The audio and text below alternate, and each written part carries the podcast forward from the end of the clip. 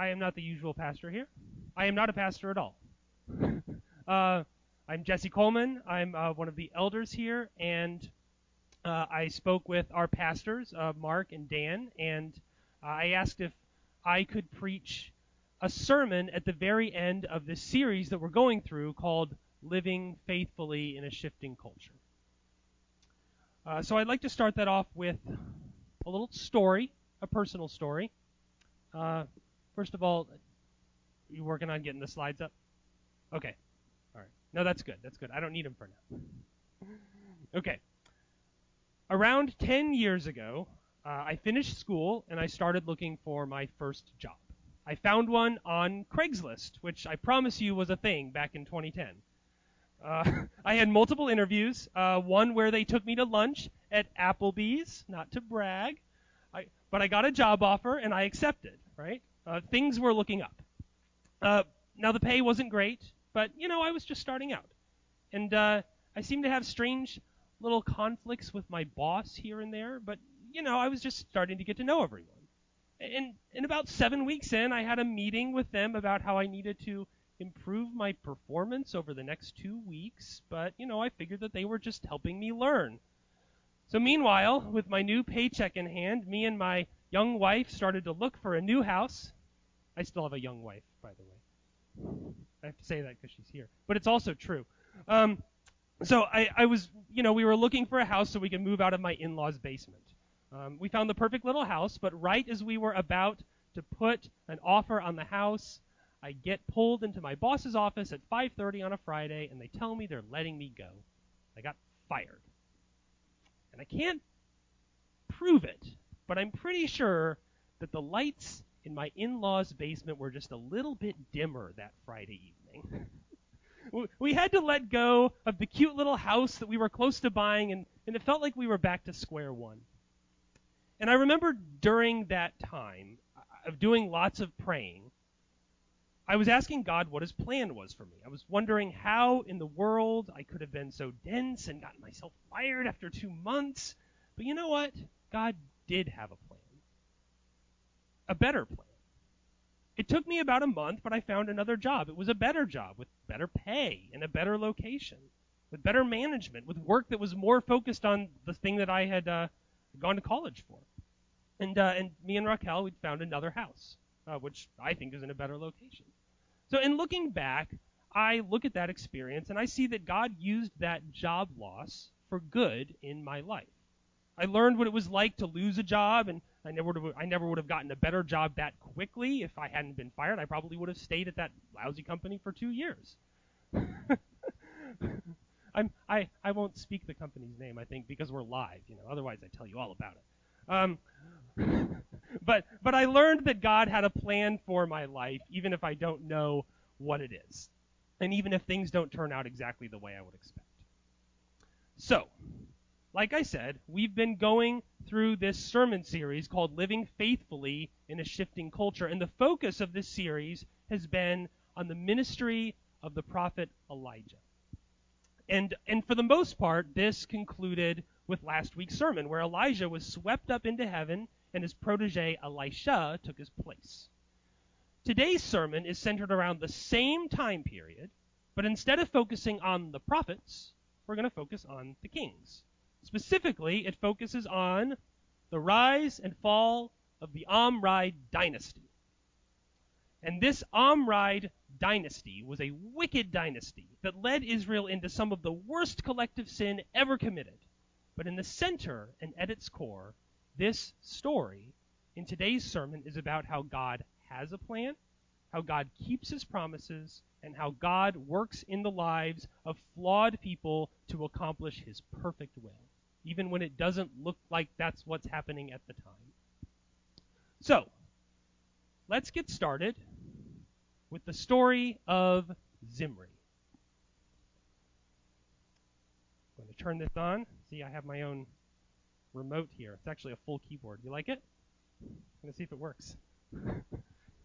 thank you, thank you. See, I was feeling very, very, you know, not confident, but thank you for liking my giant keyboard. All right.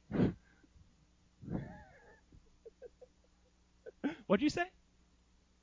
Thank you. Yes, that's what I want. Yes. So, slide three. We're going to talk about Zimri. Zimri's story doesn't receive much attention in the Bible. It's just a little blurb, but we learn that Zimri was a charioteer serving under King Elah.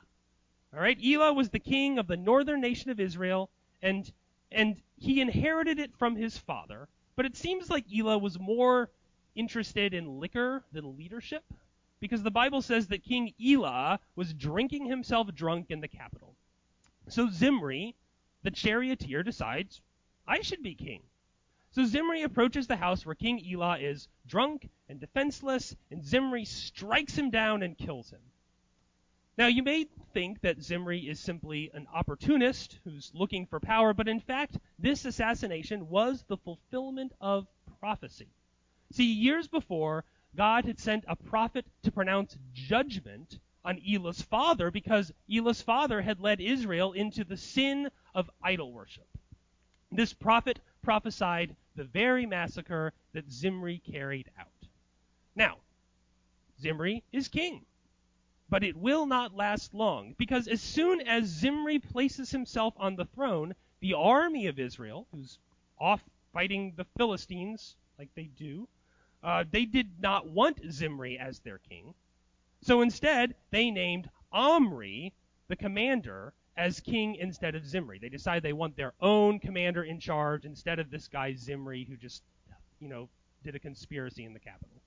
And so, the army begins to march back in order to seize the monarchy. And as the army approaches, King Zimri realizes that he doesn't have a lot going for him. The Bible says that Zimri saw the army approaching and he retreated into his citadel and he set it on fire. And as Zimri's house burned, it collapsed over him and he died after just seven days on the throne. Zimri's reign was short and it was pathetic. And after Zimri, so began the reign of Omri in the northern nation of Israel. So, let's ask some questions. One, was Zimri called by God? Well, in one sense, yes. He wasn't audibly called that we know of, but the Bible says that he places that God places kings and rulers over us, and Zimri's assassination was the fulfillment of prophecy. Was Zimri used by God? Yes, absolutely.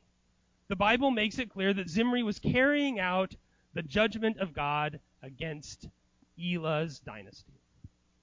Three, was Zimri a good king? No, not at all.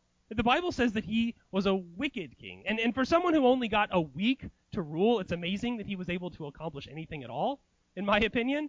But, you know, he must have signed a lot of executive orders on his first day in office because, you know, his legacy stands. He was evil nonetheless. So, here's a question Does the fact that Zimri was an evil king diminish the work that God used him for? No, not at all. God works in and through evil people all the time. And finally, does God have a plan and is God in control? Yes, and yes. God makes his plans known through prophets, and God carried out his plan exactly like he said. So, frankly, there's enough right here to finish the sermon today. You got a short sermon. Some might call it a Zimri sized sermon.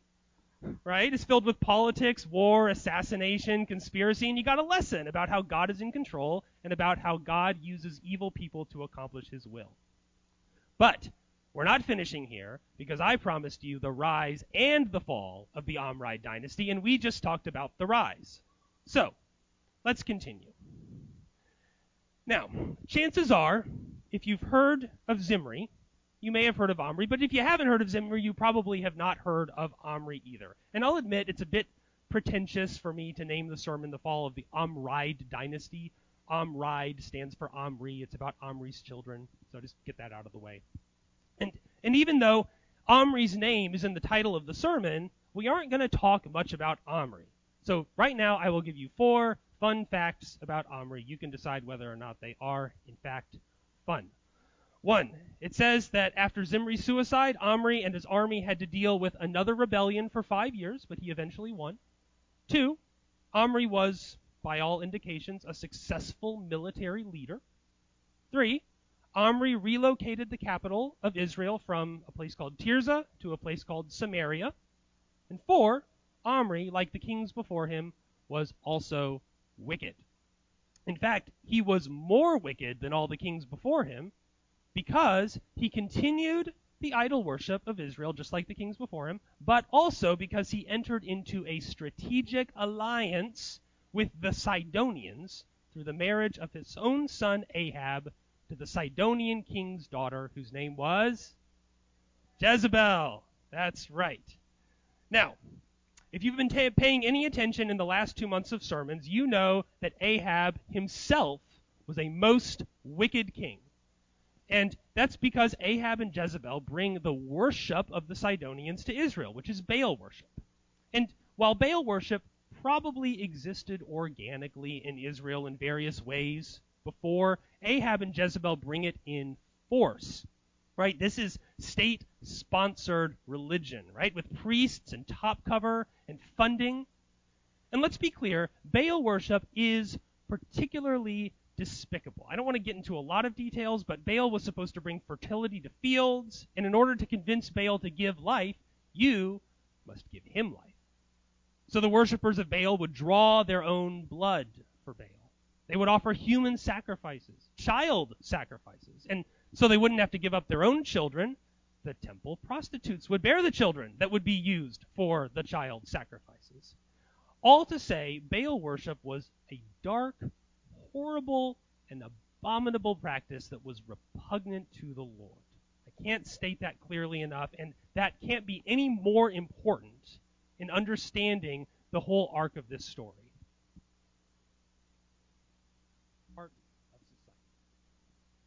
But don't think for a second that the evils of King Ahab stopped at the borders of the northern nation of Israel. See, it extended to the south, too. And this is something that I didn't always realize until I really started looking into it. See, the nation of Israel had been split for around 50 years, and while Ahab rules in the northern kingdom of Israel, Jehoshaphat reigns in the southern kingdom of Israel.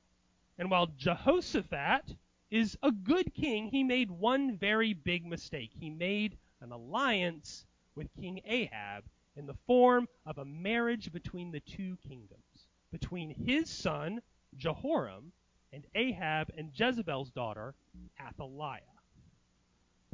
And Athaliah is basically a Jezebel Jr. because she brought the Baal worship to the southern kingdom just like it was in the northern kingdom. It was state sponsored, it was funded, and it was protected. And so the feasts and the celebrations and the orgies and the sacrifice and the violence of Baal worship thrived in Israel and Judah during the time of the Omride dynasty. And I'd like to point out something else that shows how close knit the families of the northern and the southern kingdoms became to the point where it actually becomes a little confusing when you're reading through it. All right? Look at these slides. Here we go. Ahab had a son named Ahaziah, who later becomes king of the north after his father dies. Ahab's daughter, Athaliah, and Jehoram of the south have a son, and they name him Ahaziah, presumably after his uncle from the north. And both Jehoram and his son Ahaziah become kings of the south. Ahab and Jezebel of the north have another son, and they name him Jehoram, presumably after his son in law from the south. And Jehoram, son of Ahab and Jezebel, actually becomes king of the north after his brother Ahaziah dies. Are you following this? There is a period of time where the kings of the north and the south are not only closely related to each other, they have the same names. Ahab of the north is succeeded by Ahaziah, who's succeeded by Jehoram. Jehoshaphat is succeeded by Jehoram, who's succeeded by Ahaziah. Ahaziah, Jehoram, Jehoram, Ahaziah. It's one big happy family. And they all worship Baal. So, the wickedness that is infecting Israel was deserving of God's judgment, and God's judgment does indeed. But the triggering event, the event that prompts the judgment that would end the Omride dynasty, isn't actually the Baal worship. It's because of what Ahab did with Naboth's vineyard. And since we've already had a sermon about Naboth's vineyard, I don't want to go through it in detail. I just want to sum it up in case you're not familiar. So Ahab is sitting in his palace in Jezreel, a sort of remote palace for northern kings. It's kind of like Ahab's Mar-a-Lago, if you will. It's a resort to get away from it all. And, and while Ahab looks out of his window in Jezreel, he sees a very nice vineyard. And he decides that he wants this very nice vineyard. But the owner, a man named Naboth, cannot and will not sell the vineyard to Ahab. So Ahab walks away back to his castle he sulks, and his wife Jezebel says, What's wrong? And he tells her. And she says, So what? You're the king. Just accuse Naboth of something, kill him, and take his vineyard. It's easy. And that is just what they do. They murder Naboth and his whole family in cold blood under the guise of their laws, and they take his vineyard just because they can. And this action, this wicked event, is the beginning of the end for the Omride dynasty.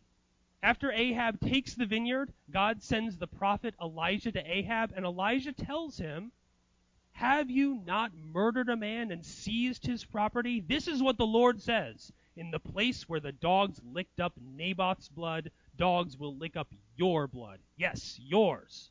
I'm going to bring disaster on you. Your descendants will be cut off, and Ahab and every last male in Israel, slave or free, will be gone, and also concerning Jezebel, the dogs will devour Jezebel in the wall of Jezreel. So here is where Ahab does something unusual. He repents to God and he humbles himself. And in response, God actually shows mercy to Ahab and promises that the destruction of the Omri dynasty will be delayed. It'll still happen but Ahab will not live to see it. So rather than watch a usurper take over the kingdom, Ahab rules a bit longer, dies in battle, and then the Omri dynasty continues for another 12 years. Now, after Ahab's death, his son Ahaziah reigns for two years and dies, and then his other son Jehoram begins to reign. I've talked about this. And at the same time, you remember we have the, the southern kings from the same family with the same names, King Jehoram of the south, and then he reigns for a bit, and then his son Ahaziah of the south takes his place. So we have Jehoram in the north, Ahaziah in the south. And also during this time, Elijah the prophet has been taken up into heaven. We learned about that last week, and Elisha the prophet has taken his place. And now the stage is set for the fulfillment of God's justice. At this time, around 841 BC, Jehoram of the north and Ahaziah of the south are in an alliance fighting against the king of Syria. That's what their little text bubbles are talking about there. And their armies are encamped in Syrian territory at a place called Ramoth Gilead. So, please remain seated. But I'd ask you to read with me from 2 Kings chapter 9 verses 1 through 13. Then Elisha the prophet called one of the sons of the prophets and said to him, Tie up your garments and take this flask of oil in your hand and go to Ramoth Gilead. And when you arrive, look there for Jehu the son of Jehoshaphat, son of Nimshi, and go and have him rise from among his fellows and lead him to an inner chamber. Then take the flask of oil and pour it on his head, and say, Thus says the Lord, I anoint you king over Israel. And then run out of the door and flee. Do not linger. So the young man, the servant of the prophet, went to Ramoth Gilead. And when he came, behold, the commanders of the army were in council. And he said, I have a word for you, O commander. And Jehu said, to which of us all? And he said, To you, O commander. So he rose and went into the house. And the young man poured the oil on his head, saying to him, Thus says the Lord, the God of Israel, I anoint you king over the people of the Lord, over Israel. And you shall strike down the house of Ahab your master, so that I may avenge on Jezebel the blood of my servants the prophets, and the blood of all the servants of the Lord. For the whole house of Ahab shall perish, and I will cut off from Ahab every male, bond or free, in Israel. And I will make the house of Ahab like the house of Jeroboam the son of Nebat, and like the house of Baasha the son of Ahijah. And the dogs shall eat Jezebel in the territory of Jezreel, and none shall bury her. Then he opened the door and fled. When Jehu came out, the servants of his master, they said to him, Is all well? Why did this mad fellow come to you? And he said to them, You know the fellow and his talk. And they said, That is not true. Tell us now. And he said, Thus and so he spoke to me, saying, Thus says the Lord, I anoint you king over Israel. Then in haste every man of them took his garment and put it under him on the bare steps. And they blew the trumpet and proclaimed, Jehu is king. That's the word of the Lord. Now, based on this passage alone, I would like you to try and get a picture of Jehu in your head. Okay, what can we divine about Jehu based on what we've read about him? Think about this. Elisha tells this young boy to lead Jehu into a private room, anoint him, declare him king, and run. Right? And then when Jehu steps out, his fellow commanders, who presumably saw the young man book it as fast as he could, are willing to immediately lay down their garments and declare that Jehu is king. I think it's pretty clear that Jehu was terrifying. Right? This guy was not to be messed with. and and Jehu wastes no time, let me tell you. He mounts his chariot and, and he rides from the battlefront back to Jezreel, which remember is the Mar-a-Lago of the Omride dynasty. And who should be waiting at Jezreel but the kings of Israel and Judah? Jehoram of the north and Ahaziah of the south. So, now, as Jehu approaches Jezreel, see, there he is on his chariot, right? A watchman spots him. And the watchman tries to send out horsemen and get the message and bring it to the kings, but Jehu just doesn't stop. And I love this because the watchman goes back to the kings and he says, I sent two horsemen, but the chariot still approaches. And the charioteer is driving a lot like Jehu, for he drives furiously. How do you like that? I mean, you know, do you know anyone like that? You know, maybe you're driving along the Fairfax County Parkway and you see someone weaving in and out of traffic, and you're like, oh, that must be Diana. Only Diana drives like that. I, I hope you know that my, my side goal in, in everything I say at the sermon is to see what it takes to get uninvited from my in laws for lunch. yeah. All right. So King Jehoram and his nephew King Ahaziah hop into their chariots and they head out to the castle to meet Jehu. And they meet him, get this, at Naboth's vineyard, the very same vineyard that Ahab and Jezebel stole when they unjustly accused Naboth of murder, or of blasphemy, sorry, and then they murdered him. This was the very same vineyard where Elijah had pronounced judgment on God's family. And now, Ahab's son and grandson of Ahab's blood are standing on that ground. So King Jehoram says, Is it peace, Jehu? And Jehu says, What peace can there be, so long as the whoring and the sorcerers of your mother Jezebel are so many?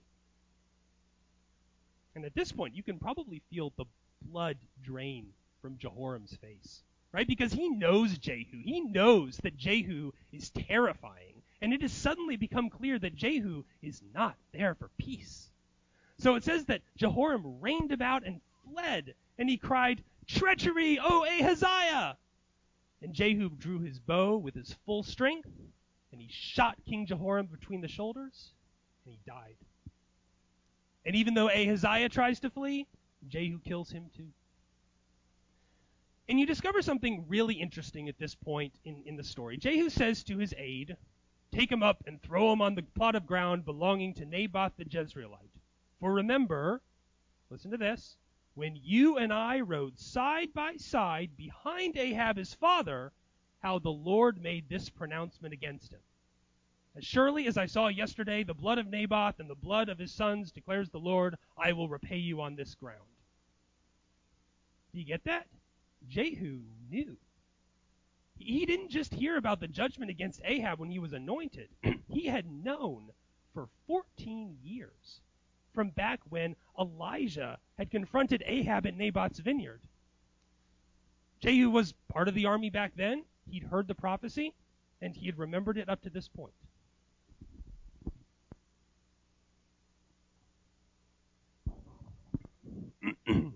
All right. So, now, Jehu walks into Jezreel, and who should be waiting for him but Jezebel? So Jezebel has put on some makeup. She does her hair. And as Jehu approaches, she looks out her window and she says, and I love this, Is it peace, you Zimri, murderer of your master? Right? You catch that? She called him Zimri. And that's part of the reason why I wanted to tell the story of Zimri at the beginning of this passage, because Zimri, like Jehu, was also a charioteer. Zimri, like Jehu, also decided that he would kill the king in and then take his place. So this is a burn from Jezebel saying, Yeah, you may have killed the kings, but your reign is going to be short and pathetic. But then, but then Jehu, who's again this terrifying commander, he looks out the window, or he looks up the window to where Jezebel is, and he says, Is anyone on my side in there? And it says a few eunuchs look out. And he says, Throw her down. And they do. They throw her out the window. All the evil she spread, after all the power she accumulated, she was cast out by her own servants. And as she hit the ground, she died. And after Jehu goes inside the palace and gets some food, you know, all that killing made him hungry, he tells his servants, Go get the body so we can bury her. She is royalty, after all. But when they go out, all they find is her skull, her feet, and the palms of her hands because the scavenging dogs had already eaten the rest of her body, just like Elijah's prophecy foretold. Now, I'm going to skip ahead a little bit because there's so much here, and I've already cut so much, and you know, and, and it's hard to do a sermon, really. Um, but I'm going to skip ahead and tell you that Ahab had 70 sons in all cities all over Israel, and Jehu has them all killed in fulfillment of prophecy. He also kills more of the southern king Ahaziah's family. But for Jehu's final act of judgment, he turns to the darkest legacy of the Omride dynasty, which is the house of Baal. And he does this with trickery. See, Jehu assembles all the people and he says to them, Ahab served Baal a little, I will serve him much. Now therefore call to me all the prophets of Baal, bring them into the house of Baal so that they fill it, and then we're going to have a great sacrifice to offer. And indeed, all the worshippers of Baal come, filling the house of Baal from one end to the other. But Jehu had no intention of making an offering to Baal. Instead, while the prophets of Baal conduct their despicable worship inside, Jehu had stationed 80 men outside. And at his order, Jehu's men storm into the house of Baal and kill everyone inside. And when they are done, they go into the inner room of the house of Baal, they pull out the central idol, and they burn it down. And they demolish the house of Baal, and they turn it into a latrine. So here we are. Jehu has now wiped out nearly everyone except who's left? Athaliah. That's right. There's one piece of the Omride dynasty that wasn't gone yet. Right? Ahaziah's mother, Athaliah, is still around, and she is still a Baal worshiper. She is the daughter of Ahab and Jezebel. She has somehow lived outlived all of her parents, her husband, and her son. And as a result, Athaliah actually rules over Judah for six more years. However, there is hope in the south too, because King Ahaziah had a son, a baby boy named Joash. And while Athaliah reigns from the palace, young Joash is hidden away in the temple where he learns about the good things of God. And when Joash is around seven years old, the priests and the guards march him to the front of the temple in Jerusalem, blow the trumpets, put a crown on his head, and declare, Joash is king. Queen Athaliah hears this, runs to the temple, and shouts, Treason! But it's too late. The captain sees her, they put her to death, and the people tear down the house of Baal in the southern capital of Jerusalem. And now, finally, the fall of the Omride dynasty, that dynasty that stretched from north to south, the dynasty of Baal, is really, truly gone. And the people had rest. Yay! All right. So, do you remember those questions that I asked at the beginning about Zimri? Let's ask them again, only about Jehu. See if they go. Yep. Was Jehu called by God? Yes. God used Elisha to send a prophet to Jehu and anoint him as king. Jehu was the fulfillment of prophecy. Two. Was Jehu used by God? Absolutely. God's judgments against the Omride dynasty had, had been laid out, and Jehu fulfills those proph- prophecies, in this case, knowingly. So, was Jehu a good king? No, he wasn't. Not at all. In fact, the Bible says he was an evil king because he led Israel in the sin of worshiping the golden calves. I mean, mind you, he got rid of the Baal worship, but he didn't stop the other idol worship that was in Jerusalem, and for that he is still remembered and marked as an evil king. So, does the fact that Jehu is an evil king diminish the work that God used him for? Not at all. God works in and through evil people all the time. And to me, I think this is a really important takeaway from this story and from this entire period of history is that God uses evil people to accomplish his will. You see this with Zimri, you see this with Jehu, and and I think the fact that God uses evil people to accomplish his will is is an important lesson for Christians today. Right? I mean, think of current politics and all the political polarization we see. In this environment, it's really tempting to see the other side or a political component as, or sorry, opponent, as completely evil. And therefore, to see your side as the good one, right? The brave warrior standing in the face of evil. So if we were to say, compare a current political leader or candidate to a king of Israel, I'll do a little exercise. I want you to all think of a current political leader or candidate in your head. You can pick whoever you like. Got it? Yes? Okay? Good. We might want to think of that person that you're thinking of as a King David, as a man after God's own heart who clearly made some mistakes in his life. Or we might want to think of that person as a King Ahab, right? A wicked person who is clearly horrible with maybe a rare redeeming moment. Have you ever considered, though, that maybe the person you're thinking of is a Jehu? Right? Because Jehu, it wasn't always black and white with him. Was Jehu evil? Yes, he was. But he was an evil king who was anointed by God's prophet. Right? He knew God's judgment on Ahab's line and he faithfully carried it out. I mean, it, it may have aligned with his own self interest too, but he followed God's calling nonetheless. So, with our current leaders, I think it's easy to argue that they are either accomplishing God's will on earth or standing against God and dishonoring him with their governance or behavior. But honestly, it may be both. And as Christians, we need to remember that God can and does use all kinds of people to accomplish his will. And sometimes we don't know exactly what that will is. And finally, this doesn't water down God's standards at all and it doesn't absolve our leaders of their sins in any way. Both of those things are true. So now, one last question, which I asked about Zimri, and I will ask again about Jehu.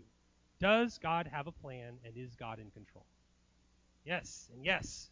And on this last point, I would like to remind you of Pastor Hayes' sermon around a month ago. It was about Elijah after the wicked queen Jezebel orders for him to be hunted down and killed. Elijah runs far south, farther down than the northern kingdom, farther down than the southern kingdom, all the way to Mount Sinai. And on Mount Sinai, Elijah feels incredibly alone. Elijah wishes for death. And yet, in that moment, God reveals himself to be there with Elijah, and God comforts him. It's a really beautiful, profound story where God tells Elijah about the plans that he has. But do you remember that God tells Elijah some very specific things? One of the things he says is, You shall anoint Jehu, the son of Nimshi, to be king over Israel. This is the first place that Jehu is ever mentioned in the Bible. This is at the height of Ahab and Jezebel's reign. This is 17 years before Jehu would be anointed king. This is probably around three years before Ahab and Jezebel killed Naboth in that vineyard. And I think that this fact, the fact that God names Jehu as the next king this far in the past, really highlights God's mercy. It really highlights God's mercy, and I'll tell you what I mean. Let's walk through the timeline, okay? One, God tells Elijah to anoint Jehu on Mount Sinai. Two, couple years later, Ahab murders Naboth and steals his vineyard, and at that point, Elijah confronts Ahab and tells him that his dynasty will be overthrown. And we've already found out that Jehu was around at that time. Jehu was in the army, and God had already named him as king. So, I want you to think about the fact that the end of the Omride dynasty could have been right then. Right after the murder of Naboth. God had set all the pieces in motion, and all Elijah had to do was carry out God's instructions. The people were there. But what happened? Well, obviously it wasn't in God's plan, but specifically, Ahab repented. Right? He humbled himself before God, and God, in turn, showed mercy by delaying the overthrow. Jehu stayed in the army, and Ahab stayed on the throne because Ahab humbled himself. And I think that it's a really good time to bring up Psalm 51. Right? This is this is in Psalm 51. Uh, I'll read this to you. For you will not delight in sacrifice, or I would give it. You will not be pleased with a burnt offering. The sacrifices of God are a broken spirit, a broken and contrite heart, O God, you will not despise. And speaking of kings and their evil deeds, you know who wrote that psalm? David wrote that psalm. You know when David wrote that psalm? Right after he slept with a married woman and had her husband killed. And after a prophet of God confronted him, David, in this case, is not too different from Ahab. The point is, in this story, in the rise and fall of the Omride dynasty, we see God's justice and judgment full display. Yes, absolutely we do. God's justice is shown in the judgments against the false worship of the golden calves. God's justice is shown in the judgments against Baal, in, in the worship of Baal in the northern and southern kingdoms. God's justice is shown after the judgments of Ahab and Jezebel when they murdered Naboth. But we also see God's mercy. God's mercy is shown to Elijah as God sends Elisha to take his place. God's mercy is shown to Joash as he's protected in the temple of Jerusalem. And God's mercy is even shown to the wicked king Ahab as the judgment is delayed. And finally, talking about God's promises, we see God's promises shown as he gives comfort to Elijah on Mount Sinai, showing Elijah that he has a plan for Israel, and most importantly, that God keeps his promises going all the way back to King David, where God says that the deliverer of Israel, the true king of Israel, would come through his line, and not even the evils of the Omride dynasty could get in the way of that. And this leads us to God's ultimate promise the promise of a deliverer. Jesus of Nazareth, a son of David and of Joash, and interestingly enough, Ahab and Jezebel, who came to deliver us from our sins. And there is no fuller display of God's justice, God's mercy, and the fulfillment of God's promises than Jesus' death and resurrection on the cross. It's the wrath of God poured out in the fullness of punishment on Jesus. It's the mercy of God covering the people whose sins merited death. And it's the promises of God to mankind as he reconciles his lost children back to himself. So we learn today about the rise and fall of earthly kingdoms, and yet Jesus came to establish a heavenly kingdom. A kingdom above all kingdoms, whose reign would never end. And it's the promise, that promise, that we can cling to even when the world looks lost around us. Because God has a plan, and God is in control. Let's pray. Dear Lord, I thank you for the Bible. I thank you for giving us the scriptures of 1st and 2nd Kings so that way we can look into the history of the nation of Israel. Lord, we see that, that you work in and through and with people and rulers and kingdoms all the time. And yet we see the wickedness that pervades in every society and in every place. Lord, thank you for keeping your promises even when we sin. Lord, thank you for sending a deliverer through Jesus, so that way we would not have to pay the punishment for our sins. Lord, thank you for keeping your promises and showing us that you are a God who keeps. And I pray all these things in Jesus' name. Amen. So now, we're going to respond with a song. Please stand.